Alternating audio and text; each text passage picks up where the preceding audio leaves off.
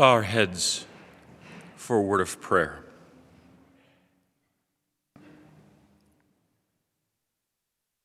Heavenly Father, on this first Sunday after Christmas, as we continue to celebrate the gift of your Son, our Savior Jesus Christ, remind us that you sent him into this world in the right time, in the perfect time, to shatter all of human history and intrude into our lives with the message of Jesus, Savior of all nations. We pray by your Spirit Turn our hearts to Jesus. Turn the hearts of people in our lives and in our world, in our culture, in our society to the truth of the Word made flesh. Be with us, we pray, as we share that Word in our lives by word and by deed. In Jesus' name, Amen. We've been singing about it all morning the name of Jesus. Our gospel lesson from Luke chapter 2 tells us of the wonderful account of Mary and Joseph bringing Jesus into the temple area on the eighth day. And typically, it was the eighth day where circumcision was celebrated and the name of the child was revealed. It's interesting in our text that the name of Jesus is never mentioned. And yet we go back and we remember. We go back to that time when the angel visited Mary and subsequently Joseph and reminded them that this male child, this child of God, shall be called Jesus because he will save his people from their sins. In our epistle lesson today, Paul reminds us that when the fullness of time had come, God sent forth his Son, born of a woman, born under the law, to redeem those who were under the law, so that we might receive adoption as sons. When the fullness of time had come, it's an interesting phrase when you think about it because, uh, from our perspective, time continues to unfold. The, the fullness of it has not yet even been revealed. And yet, what these words are telling us is that at the right time, in the right place, Christ came and that Christ Himself, in all of His fullness, defines the time in which we live. For Christ is here and He is with us, Emmanuel. He is the fullness of time for us. He embraced human flesh, being born as a woman.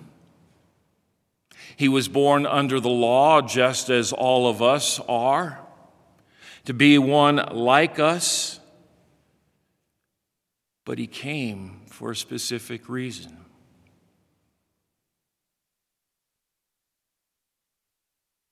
To make us his. To go to a cross and to suffer and die for our sins that we might be covered with his righteousness and adopted into the family.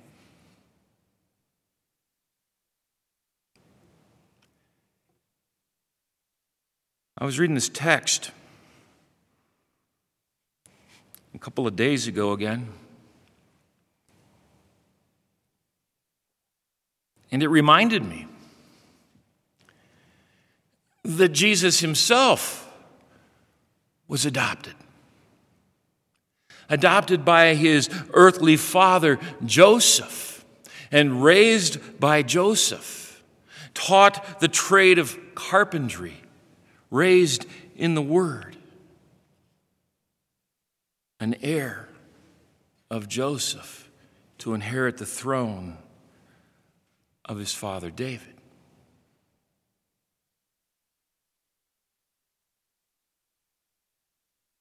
And just as Joseph took one who was not his own and made him his own, God takes us and he adopts us by the waters of baptism and the power of the word of the gospel, the word made flesh, working in our hearts and in our lives, and makes us joint heirs with Jesus. Now, that's an interesting concept. Joint heirs. Because you see, under the Jewish understanding of things, it was the eldest son who inherited the lion's share of everything. And the rest of the kids, well, not so much. But here we become heirs of our, of our Heavenly Father. We're adopted into His family, and He gives to us the fullness of salvation.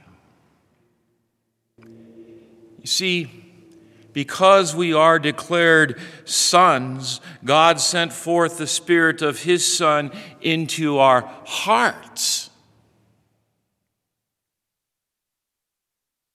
We acknowledge that in baptism when we say, Receive the sign of the cross both upon your forehead and upon your heart to remind us that Jesus is not only present with us where two or three are gathered together, but He's there with us in our hearts and in our lives each and every day. In the words of Deuteronomy, when we lie down, when we get up, when we walk down the road, He's there. He's there with us, and He reminds us that we have a, a, Father in heaven. And I love the phrase, Abba Father.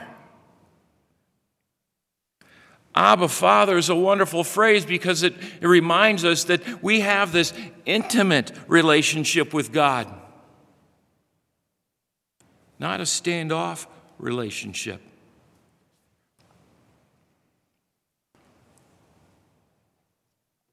When I was first in ministry, I, was introduced to a family where literally the kids had grown up calling their father Baron. Now, I don't know if he had any nobility or anything like that, but the kids never called him father, never called him dad or daddy, it was always Baron. And there was this very distant relationship with the children.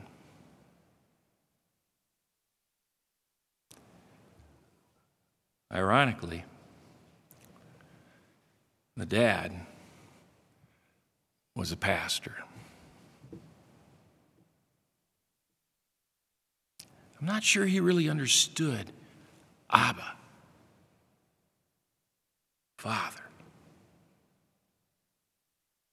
You see, Abba coming to us in that, that Aramaic Hebrew language is a very intimate term which we could translate as daddy or dad, not the more formal father. What God wants with each of us as His adopted children is this intimate, personal relationship where we know that we have a dad who loves us. As earthly fathers, we can fail at that from time to time, but God never fails. Because you see, He takes our oldest brother, Yeshua Jesus. The one who is to inherit it all, and he sends him to a cross to suffer and die so that we can become the heirs. And so we, as human beings in this world, are no longer slaves to sin and slaves to the law, that we have been set free by our elder brother, Jesus Christ. He's the one who snaps the chains, frees us from the punishment and the, the retribution of the law, and opens up eternity to us no longer slaves to sin. Now, that doesn't mean that we don't do wrong things from time to time. Certainly, we still fall into that trap, and you all know my favorite tongue twister from Scripture. St. Paul writes it the good that I would do, that I find myself not doing, and that which I should not do, that I find myself doing. Even Paul fell into sin. But you see, we're covered with the grace of God through Christ our Savior. And just as our earthly fathers can take us in their arms and remind us that no matter what we do or what happens, that we are always loved, our God takes us into His arms and reminds us that I loved you so much that I sent your brother into this world to die in your place. Now, I don't know how many of you here are the eldest brother in your family. Anybody? Think of your siblings. Would you die for them?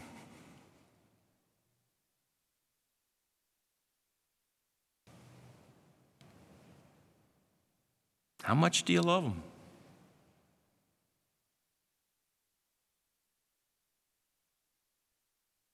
To what length would you go?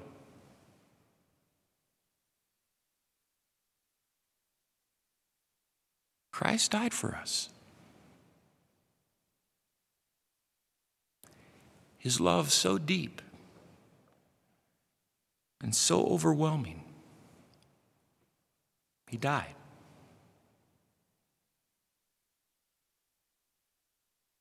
So that we might be adopted fully and completely by God's grace.